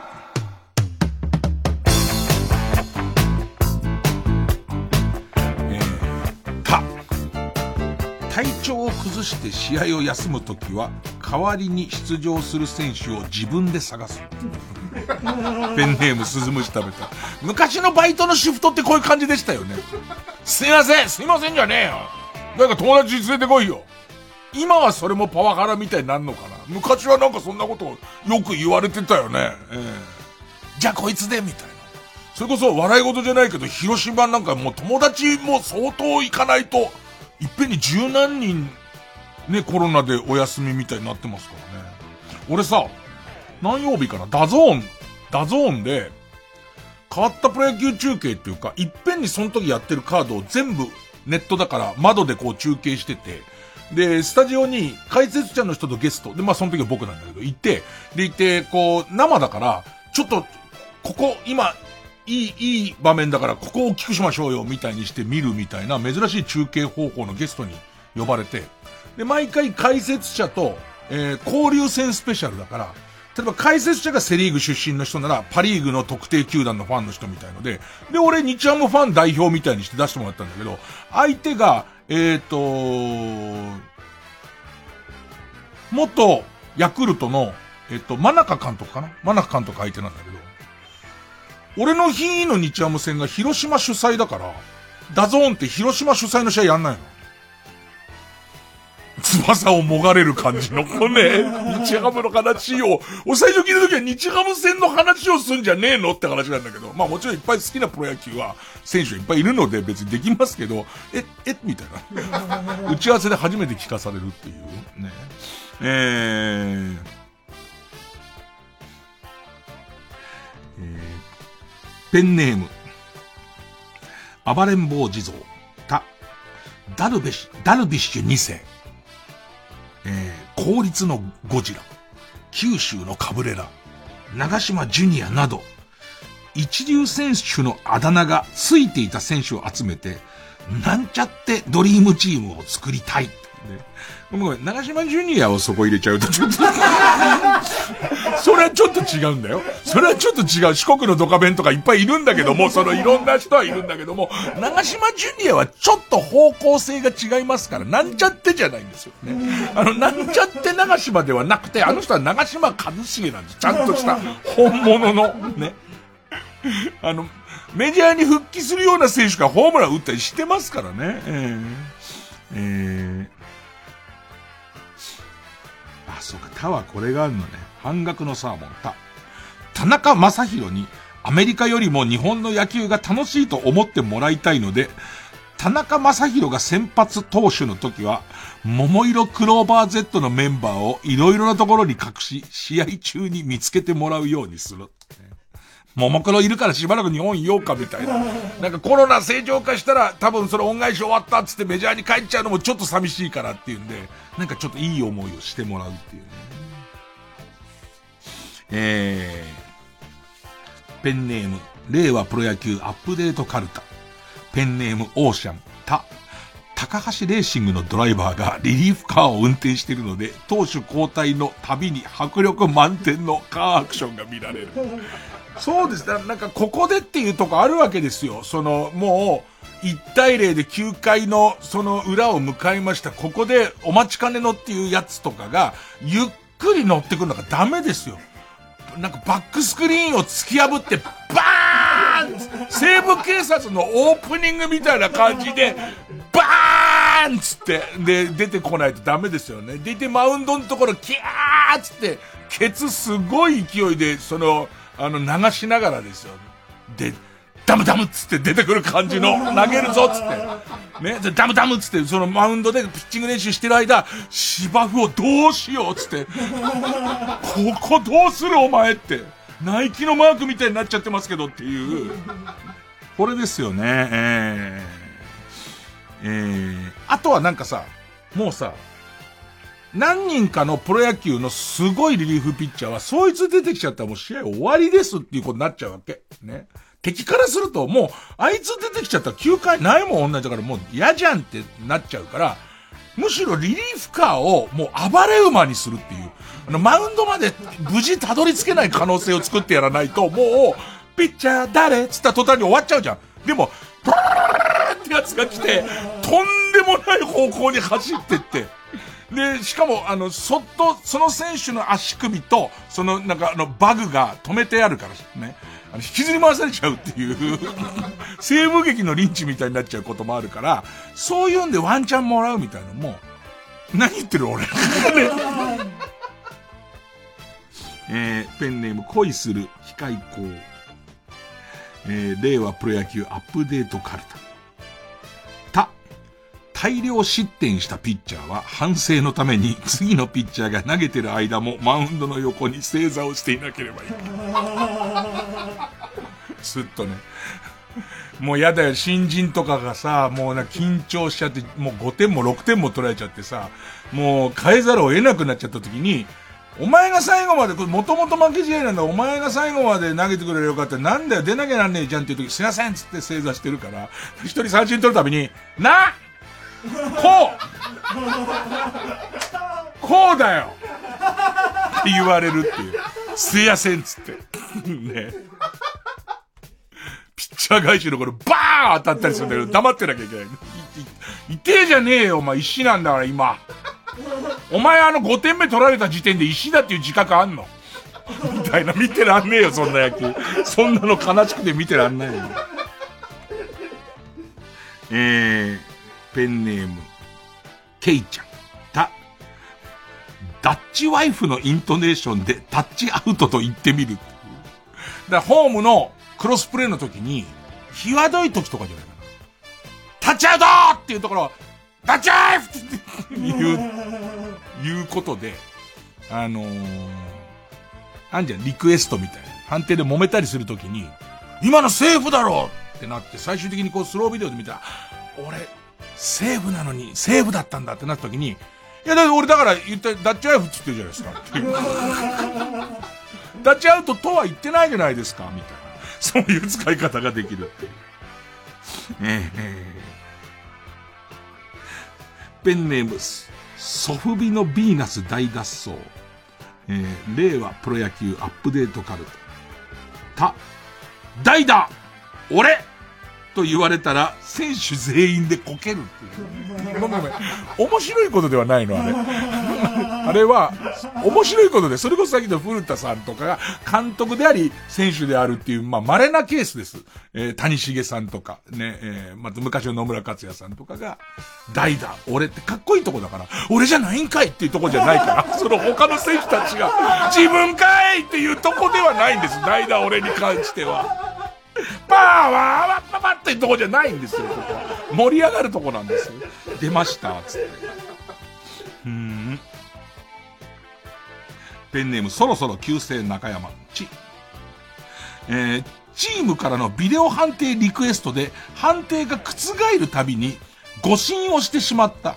ね、結果、セーフだったけど一旦アウトって言っちゃった審判の服に星の形のワッペンが増えていき、審判を引退する日まで消えない。俺はでもこれはあっていいような気がしてて、あのー、その逆もね、逆も。えー、アウトかセーフ際どいアウトって言っちゃった。でいて、ちょっと抗議が来てリクエストで見たら本当はセーフだったっていう回数は、そのホームラン王みたいに出すべきだし、むしろ、お前またイチョモンつけてきたなっていうやつも、あの、出すべきだよ。だ例えば、逆に抗議する監督の方で、その、失敗マークみたいな、風呂星がいっぱいあるやつが、リクエストのポーズしながら出てきた時に、またお前か感出るじゃん、なんか。見てる人も、またお前かみたいのは絶対あった方がいいと思いますね。えー、ペンネームアンキューさん、ち。千葉ロッテのみ、妨害のためにパイの実をぶつけることが許可されている。僕もなんでこれを選んだのか覚えてないです。でも投げようと思った時にパイの実をぶつけてきますから、サクッ。ねサクッっていう風に。俺読んだ時面白かったんだよな家で選んだ時超面白かったんだよね。パイの実投げてる感じが面白かったね。千葉ロッテの選手がパイの実投げてる感じがっていうね。あと変な方向から飛んできて、おい、ベンチ外から飛んできたぞって言ったら、清田が。ちょ、ちょっとごめんみたいな。俺役立てんのもこれしかねえからっていう感じのね、ホットなやつを入れてみました。どうなのかね、ロッテファンの人たちは清田選手がまあいろいろスキャンダル起こしていく中で、やっと復帰っていう時にまたフライで捉えちゃって、で、それもうロッテファンはもう呆れちゃってんのか、どっちなのそれでもかばってあげたいのかね、なんかその辺が全然わかんないんだけど、清田がもうあれをギャグにすることができれば、おそらくブッチャーさんは誘うと思うよ。あの、芸人リーグ、元プロ野球選手みんな探してますから、ただ清田があれを漫談にできないと俺は認めませんけどね。すげえ不謹慎ですけどね、やったとか、途端にね。えー、ペンネーム、ハゲタヌキ、チ。チームに一人はいるムードメーカーによるギャグバトルで先行高校を決める。うわー、寒そう。なんすかね、あのね、プロ野球選手なのにこんなにサービスしてくれるっていうところを超えちゃうとダメなんですって。ね、すごいそこはダメなんですって。えー、ペンネーム、ドーえー、ペンネーム、今日はお肉の特売日。ち、地下プロ野球は、紳士協定の類一切なし。スピッツボール、つばつけて投げる反則ね。えー、特殊素材の飛距離が伸びるバット。コルクバットつって昔メジャーでも大問題になったね。えー、ジャンピングシューズの使用。えー、実力があっても出られない訳ありの選手が出場できる最強のプロ野球。ね旬なのが入りすぎだよ。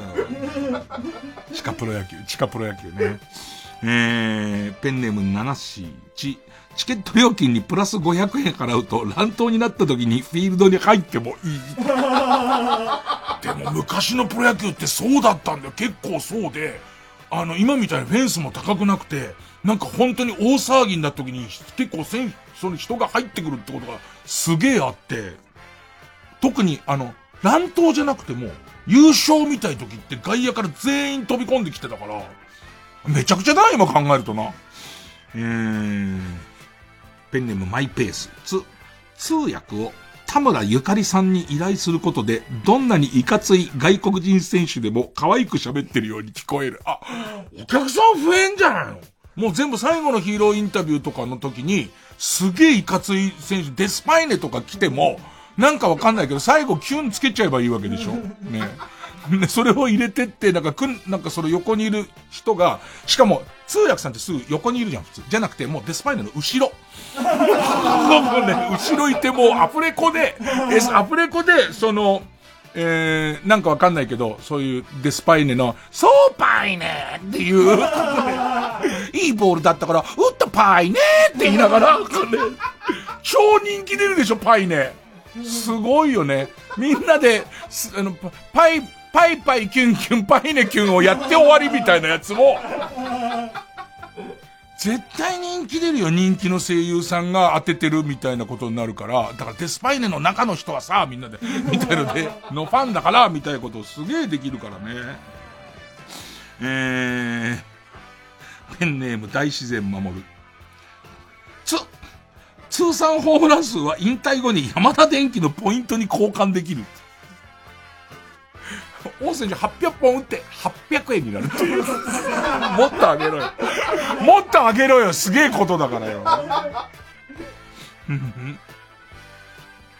ペンネーム山伏の息子。で、敵チームの球場で勝ってヒーローインタビューを受ける選手は、まず、納言のみゆきのように、みゆきでのように、その街をディスってから答えるっていうね。えっ、と、今日はサヨナラホームランを打った、まあ、例えば日ハムの球場なのに、サヨナラホームランを打った山川選手ですって西武の選手が出てきた時に、まだたまに、ああ、札幌はもうおはようも凍るなって言って、そこから入るっていう。うーん。えー、ペンネームスカトラーケン。スカトラーケン、テレビ中継の際に、リアルタイムでエフェクトをかけ、バットがライトセーバーになっていて、光の帯や音が出たり、えピッチャー投げるボールが火の玉に乗って打たれると、爆発音がしたり、外野の投げるレーザービームがまさにレーザービームになってたりする。ちょっと面白そうですけどね。ただなんかその、すごい炎のボールに対して、なんかライトセーバーってもう、ななんとの、もう打つ寸前から、えー、所沢中の電力が山川に集中してるようなエフェクトすごいかかってるから、もうこれ打つなってなってるわけだよね。すごいの集まっちゃってるところに、今度はなんか、えっ、ー、と、一旦、えー、と、お天気用の気象衛星の絵になったら、ピッチャーマウンド中心に乱気流が渦巻いてるような球投げて、サードゴロみたいな時に。あ、そんな感じなの？みたいな。今の全部、全部もらって、全部行って、ものすごい音して、ドッカーンってポテポテポテポテっていうサードゴロの時ね。えー、ペンネーム鍋定食。で、て、TM レボリューションの衣装をユニフォームにしていいのは7月と8月だけ。山川が、山川もういいよ。そんなに山川いいんじゃないよ。ええーペンネームキロメートルバナナ。これはプロ野球ファンの人しかわかんないな。ごめんね。と、と、トングーの名前を呼ぶときは必ずピングーを思い浮かべてか オリックスにトングー、日本人ですよ。日本人選手でトングー選手っていうのがいるんですよ。ちょっと売り出し中で結構長打力のある選手なんですけど、で、なんかこう、トングーってね、この響きの時に、やっぱり、えー、トンって何、何のトンって言えばいいのかな。まあ、グーは宮なんだその宮感を出さないね。トングーっていう ね、あの、ピングー感出してほしいですよね。ペンネーム桑畑理恵を。と、同点で試合が終了した場合。今年はだから、決着つくまでやらないんですよ。コロナなんで早く終わるように、まあ去年もそうですけど、引き分けになっちゃうんですけど、同点で試合が終了した場合、その日の出場選手の年俸総額の高いチームの負け。ありだよね。ありだよね。だから最後の最後にすげえ高い選手代打出すか出さないかの時に、結構面白いよね。だけど、そうするとさ、すごい金満球団とかが、なんか、面白い感じになりそう。さあ、あとは、えー、ペンネームブラックドラゴンズ、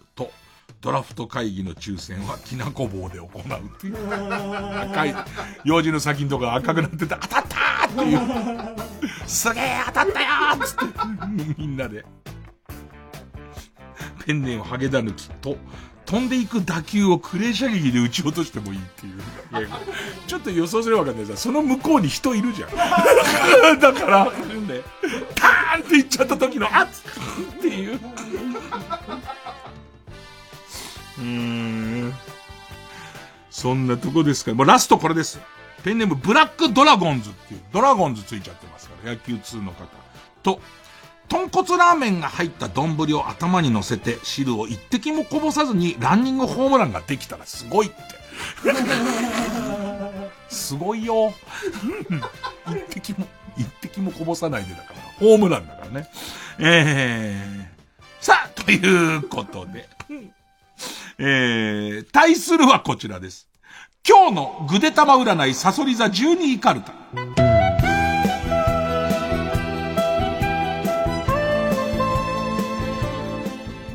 トングー好きだな俺少なくとも DAZN の中継で、トングー出てきたら必ず今のピングーの言い方で言います。トングー、トングーって言います。本当はどれが正しいのかな？トングーって人がいないから。もう聞いたことないですけど。俺はもう頭の中に浮かんでるのはピングです。えー、今日のぐでたま占い、サソリ座12位カルタ。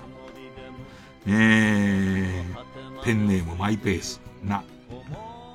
鍋つかみを装着したメイウェザーの 鍋つかみを装着したメイウェザーの右ストレートを食らい、プロは道具を選ばないな、と思い知らされるかも。言っても専用の道具じゃないか、そんなに痛くないんじゃないかなっていうのが頭をよぎった。もう、0.1秒後には揺れちゃってっから。ね、ブレインがもう完全に揺れちゃってるから。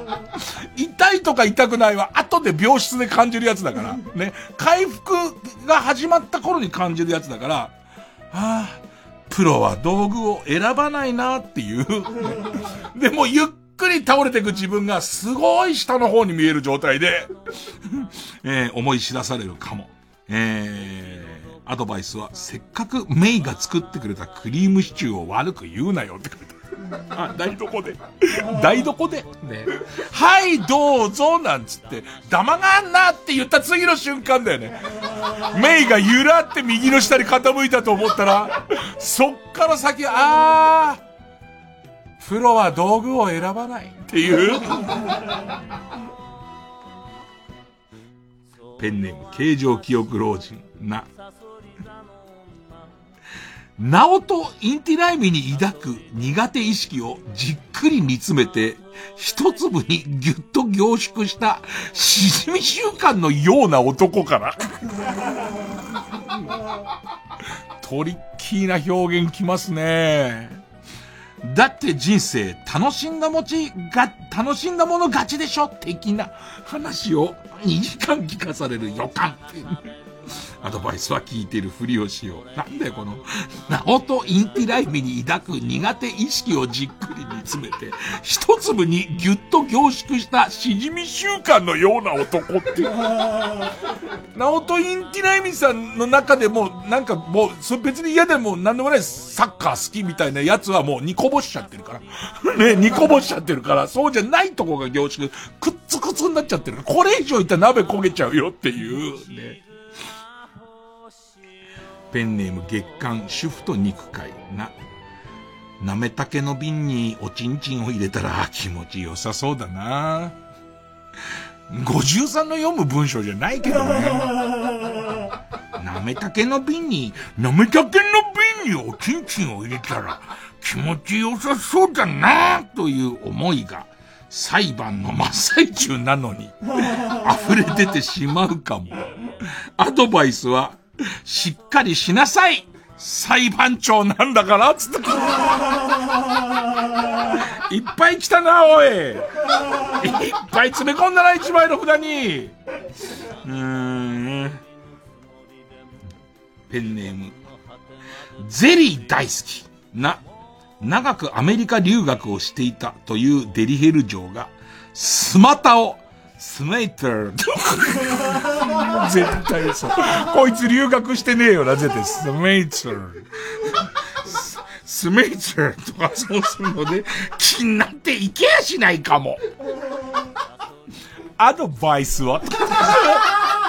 アドバイスは？そこも、そこもそれすいませんな。アドバイスは？変な英文が書いてある T シャツを着て会話のきっかけにするといいな。うーん。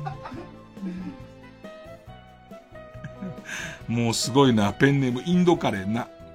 ナイキのロゴで背中をギュッと引っかかれるでしょ？アドバイスは、アディダスのロゴを縦にって書いてある。面白いね。アディダスのロゴの縦持って、片手にナイキのロゴ持ってるやつが、なんかこう、肩口のとこから、肩甲骨の裏にナイキを引っ掛けてくるじゃん。痛い痛い痛い痛い痛い痛い痛い。で、そのまま上にジュッって上げてくるからね。傷口にケーパーの三角はもう貼るしかないよ。もう、もう痛かった。痛かったらもうそれは。うーん。で、もちろんあれですよ。プーマにまたがってくんだろ、そいつ。すげえな、怖えな。今日両方すげえな。え、ペンネーム大自然守る。な。ナンパした女の家で風呂に入っていたら、お湯の温度がどんどん上がっていき、女に化けていた西洋の鬼が、大、大きな冷しゃぶドレッシングの瓶を持って風呂場にやってくるかも。ナンパした女の家で風呂に入っていたらお湯の温度がどんどん上がっていき、女に化けていた西洋の鬼が、大きな冷しゃぶドレッシングの瓶を持って風呂場にやってくるかも。アドバイスは、クソを大量に漏らして、鬼の食欲をそげ。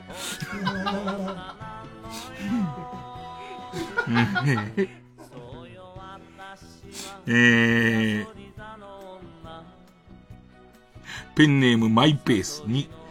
二階席と推しのアイドルがマイクを向けてくれたと思ったら、それを合図に雨のような矢が飛んでくるかも 目標はってことなの？自分の軍の、軍の目標が、弓矢兵たちの目標が、二階席シュワシュワシュワシュワシュワシュワシュワつって。ドンドンドンドンドンドンつって。ドンつって自分の頭のこめかみのところに、ドンつって。えー、えー、ペンネームポコヤ火山に、ニチレイの冷凍シューマイを凍ったまま、卓球の張本選手がひたすらスマッシュして顔面にぶつけてくる。ニチョレイ攻撃を。この類ここに入ってたんだな。どこ行ったと思ってたらここ入ってたんだ。ニチョレイ攻撃を仕事中ずっと受け続ける予感。アドバイスはとりあえずやめてくださいと言えば聞いてくれる人ですなんて。そりゃそうだ。張本選手やらねえ人だよ。それ以前、以前に。ペンネームスズムシ食べた。2。2軒隣に住む美人女子大生が、あの肉じゃがを作りすぎてしまって、と尋ねてきたので、話を聞くと、量を考えて肉じゃがを作れ、と腕に刻むので、手伝ってください。と、包丁片手に懇願してきそう。こえ、こえ。えー、アドバイスは、手の甲にマッキーで肉じゃがを作りすぎないようにと書いて返そう。ね、それが一番いいですよね。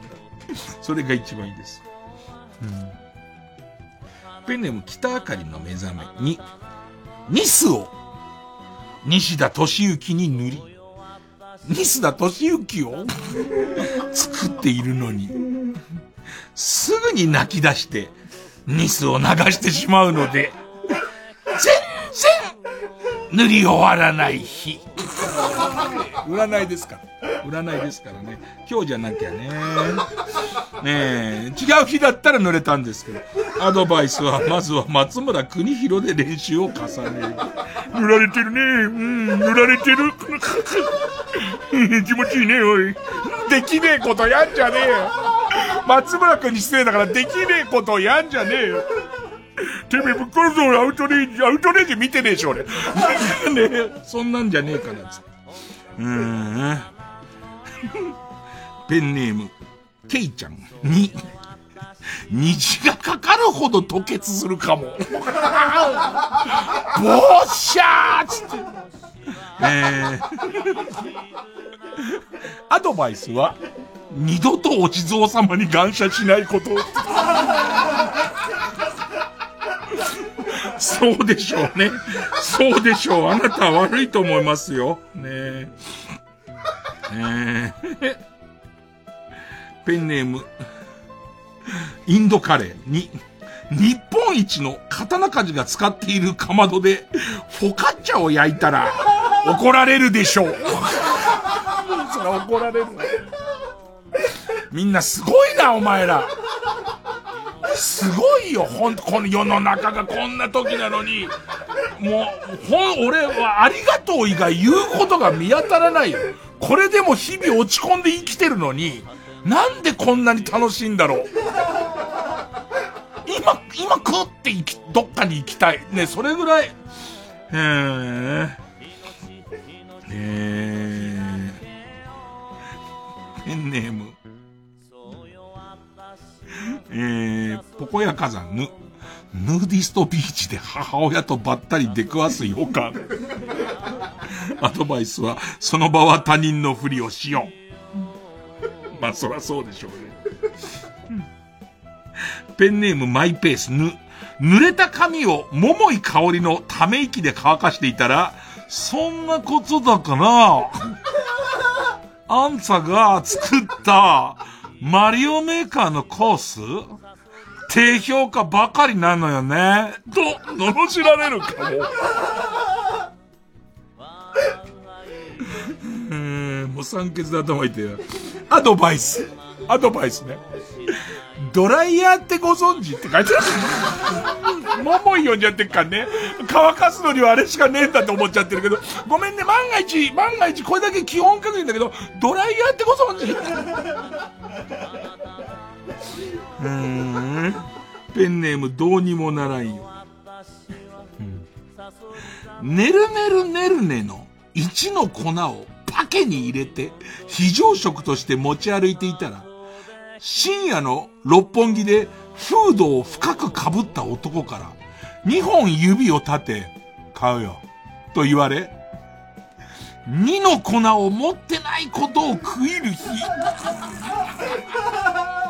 2の粉だったんだ、2出されてんの。それは、俺たちわかんねえから、こういう闇社会のことわかんないから、そのうさくさ男が2出して、あ、2の粉の方をごちょもうなんだごめんなさい、1位でダメですか ?2 だよ。っていう、そうですかえー、アドバイスは、ねるねるねるねは正規ルートでって書いてある。うーん。えー、ペンネーム。そろそろ旧姓仲山。ね。寝る間を惜しみ、指を絆創膏だらけにしながら、娘の体育着のゼッケンを縫ったというのに、たった数年後、その体操着と、ブルセラショップでまさかの再会を果たすかも。お父さんかな？お父さんかな？えー、アドバイス。クリエイターの責任として補修をしてまた売りに出しましょう。ペンネーム花トレインの喉に焼いたマシュマロが張り付いて苦しんでる。うわー苦しそう苦しんでいるのに周りからピスタチオの漫才中の顔の動きを真似してると思い込まれ。第5位、4位は、のあの感じの、あの感じをやられてんだよね。えー、キャンプファイヤーがさらに盛り上がりそうな予感。アドバイスは、シュラスコの串で喉に直接空気を飛び込む穴を開けろ。すげえな、緊急時のやり方。ケーケーってなっちゃってるからね、こっちはね。ケーってなって、その、塞がれ、そのノリで、塞がれちゃってるんだろうから。ぐ さ どういう、どういう仕掛け？どういう仕掛け？どういう仕掛けももしかしてもね。丸だよ、丸で。丸で賞味のとここういうやつだよっていう。ペンネームマイペース。うーん、の、脳ガキに味が追いついていないスープカレー店で。すごいよね。すごい。なんなのこの言語感覚。学校で習うのね俺は、その、出てねえから、高校出てねえからわかんないんだけどさ、脳ガキに味が追いついていないスープカレー店で、2階のトイレに行くための、旧車がえげつない階段から足を踏み外し、ジーンズにおしゃれとは程遠いダメージが入ってしまうかも。アドバイスはいくら腹が立っても、福神漬けをポケットに根こそぎ入れて持ち帰るのは犯罪だぞもう、最初の授業で勝っちゃったからな、もうね。コールド勝ちしちゃってるからね。で、みんな、当然さ、脳でまだみんなが使ってないやつをやってこうってなるじゃん、このカルテも長いから。で、出たの、えー、終電万事の、のまのまイェーイ。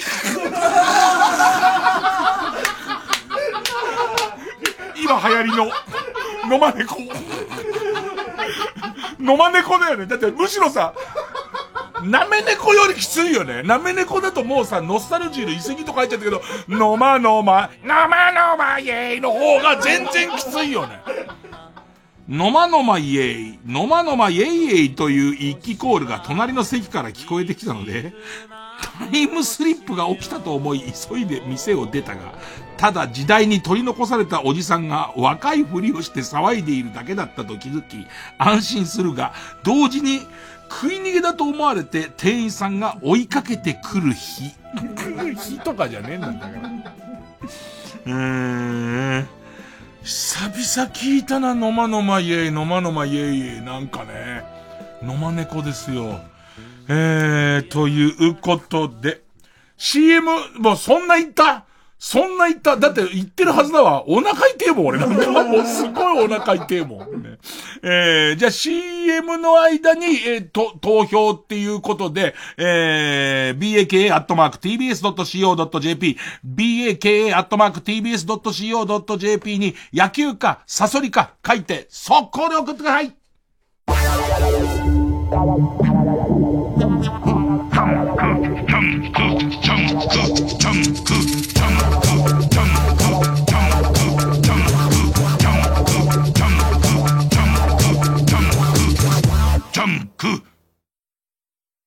まいたち濱家です。山内です。僕たちの番組、かまいたちのヘイタクシーのオリジナルグッズは好評発売中 iPhone ケース、ジャンパー、T シャツ、トートバッグ、ステッカーシールなどがございます。あと、作家のモリシーのイラストが描かれた乗車日記ノートも乗車日誌でございますね。きつー 言い直してください。きつー言い直してください。作家モリシーのイラストが描かれた乗車日誌ノートも。えー、森下メインの作家メインのグッズというのは目新しいんじゃないかと思いますので、ぜひ皆さんお買い求めください。詳しくはかまタクグッズで検索してください。モリシーのイラストが描かれた乗車日記ノートでございます。日誌ノート。は？は？じゃなくて日誌 ?LINE スタンプ第2弾もあるよ何合わせてきてんねん。ここで、ノンストップラビットの三大欲求をお聞きください。三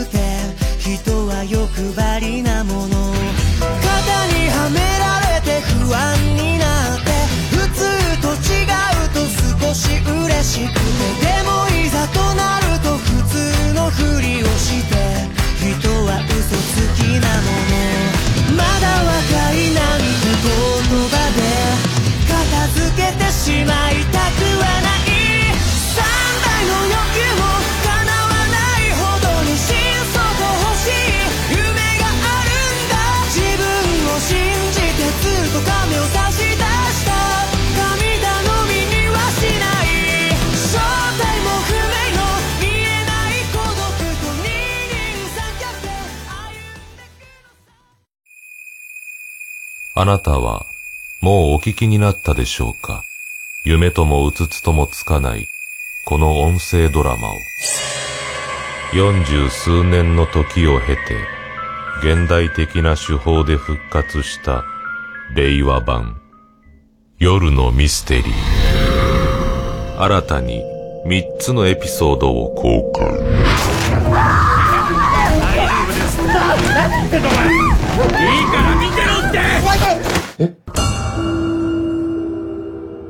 オーディオムービーシリーズで配信中。月曜ジャンク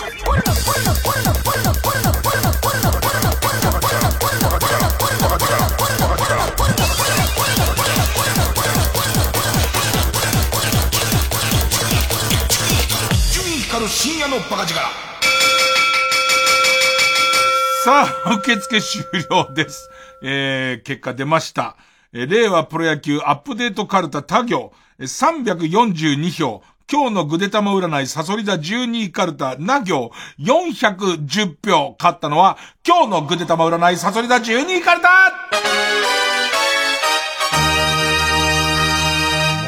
ちょっとどうかしてたもんね。なんか、ね、な、なんか、笑い疲れちゃったもん、ちょっと。さあ、えー、ということで、えー勝った今日のぐでたま占い、サソリ座12位カルタはハ行に進みます。えー負けた令和プロ野球アップデートカルタは予選ブロックに戻り、引き続き他行の募集になります。さあ、ここにチャレンジするのはこちらです。NHK のど自慢出場者紹介カルタ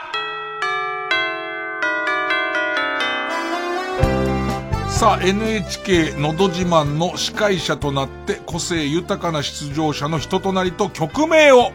ここ曲名まで絡んできますからね、紹介しようというテーマのカルタです。えー、デビュー戦負けてかなだから、あ行ですね。デビュー戦負けて5週ぶりということですけども、えー、そうですね、例題いいやつ、ちょっといきますかね。えー、ペンネーム普通のカレーエビ。犬がケツに噛みついたままどうしても取れなかったとのことで本日はそのままお越しくださいました。普段は毛玉だらけのジャージ着てサキイカをワンカップで流し込みながらインスタのキラキラども相手に管巻いてるだけの癖してこういう時だけおしゃれ決め込んじゃってんじゃねえよという愛犬の強い意志を感じますね。歌うのはフォーリーブスでブルドッグ。ニッチもサッチもどうにもブルドッグですからね。まあまあ、この技術はいるんです。ね、えー、突拍子もない紹介から歌までで落ちてきますからね。えー、ということで、えー、ぐでたま占い12位カルタはハ行に進みます。NHK のど自慢出場者紹介カルタ、あ行の対決です。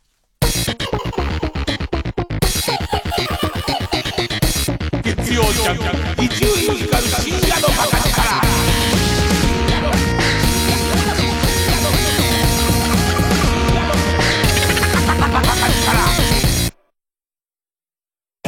南海キャンディーズ山里とオードリー若林伝説の漫才ユニット足りない2人がついに解散。最後のオンラインライブ「明日の足りない2人」は TBS ラジオ公演で5月31日月曜夜6時30分から生配信。詳しくは足りない2人公式ホームページをチェック。明日の足りない二人最後の漫才。いらっしゃいませ。こんにちは。今度のオーディオムービーは聞くと恋がしたくなる恋愛ドラマ。綺麗ですね。主演流星涼。4人のヒロインには尾崎由香平優奈富山恵里子剛力あやめ白村颯太に好かれたい。by オーディオムービー。ポッドキャストや YouTube で無料配信中。毎週金曜夜12時からの「マイナビラフターナイト」では今注目の若手芸人を紹介していますゆうザトウイチ見て泣きます。すごい大人。空っぽだよ。入れてこい。マイナビラフターナイトは毎週金曜夜12時から。TBS ラジオ JUNK。この時間は小学館中外製薬マルハニチロ伊藤園ホテルズ他各社の提供でお送りしました。Junk, junk,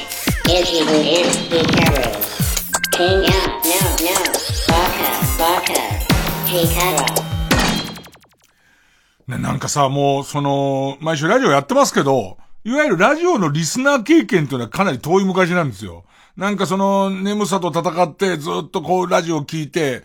あの、朝起きるとさ、意外に全部忘れてるじゃん。なんか面白かったっていうことだけ。あと、やっぱ酸欠になるまで笑うと、ちょっと頭痛いっていう。で、多分、あのー今日の、サソリ座とかって次から次へ来たから、のまのまイエイだけぐらいでね、覚えてんの。最後に書き換わった、のまのまイエイを聞いたな昨日の夜なんか久しぶりに、なんか、まあいいや、ひー、みたいなのも思い出したなって 思うぐらいだよね。意外になめたけの瓶におちんちん入れてた件とかを忘れてんだよね、もうね。そうやって考えると、すっげえ面白いのに、吐かないっちゃ吐かないよね。あ、なんだっけ、脳書きに味がついてってない。スープカレーとかも、もう多分明日の朝にはもう何も覚えてなくて、なんか月曜の夜中面白かったなっていうことと、学校なり職場なりにあんま行きたくねえな、コロナ終わんねえなぐらいの、まあそんな感じなんだろうね。まあもうその頭の方でも言いましたけど、今はその自分の、えー、そうと打つのバイオリズムをどこから切り替えていくかの時期なんだけどさ、難しいもんで、いろんなその、まだ何やるかをきちんとは決めてない。最終的に演目何やるか決めてなくて、まあ、候補はその馬やかじっていうのと、死神っていうのと、あと2個ぐらい候補あるんだけど、まあ、その死神一つにしても、あの、昔の名人上手の話を聞くじゃん。それは割と、あ、こういうやり方があるんだとか、あと、この感じで、こそれを聞いて感じることを自分がフィードバックすることに対する、なんかちょっとしたワクワクみたいなこともあるんだけど、絶対聞いちゃいけないのが、立川志の輔師匠のやつだけは聞いちゃダメで、なんか、現存で現役であんなすごい人の聞いちゃうと、すげえ落ち込む。あの、偉人のは大丈夫なの。偉人のは全然大丈夫。偉人のやつは、そういうお手本のために世の中残ってる気するんだけど、もう今現役でこんな上手い人いるってなると、嫌な気持ちになるから、今、ボックスは家にいっぱいあるんですけど、もう、あの、あとモノマネになっちゃうしね、こっちがね。だから開けないようにしてるわ。まあ、とりあえず、ね、もう全部忘れちゃいましたけど、今日何やったか。ね、寝ましょう。寝ますよ。寝ま寝まイエ TBS ラジオ公演ミュージカル「いつかワンファインデイ」上演。妻に先立たれた男昏睡状態の中で心だけ目覚めた女。二人は胸の内に抱えた悲しみゆえに巡り合い互いの心の穴を少しずつ埋め合っていく日本オリジナルミュージカル。藤岡正明源真帆松原凛子西川大輝藤重正隆大藪隆浜崎加穂土井優子が出演。6月9日から20日まで渋劇にて上演。詳しくは TBS ラジオイベントページをご覧ください TBS ラジオ 90.5MHz 空気階段の単独ライブのグッズの好評販売中です。空気階段の単独ライブのグッズ好評販売中って言ってます。3時です。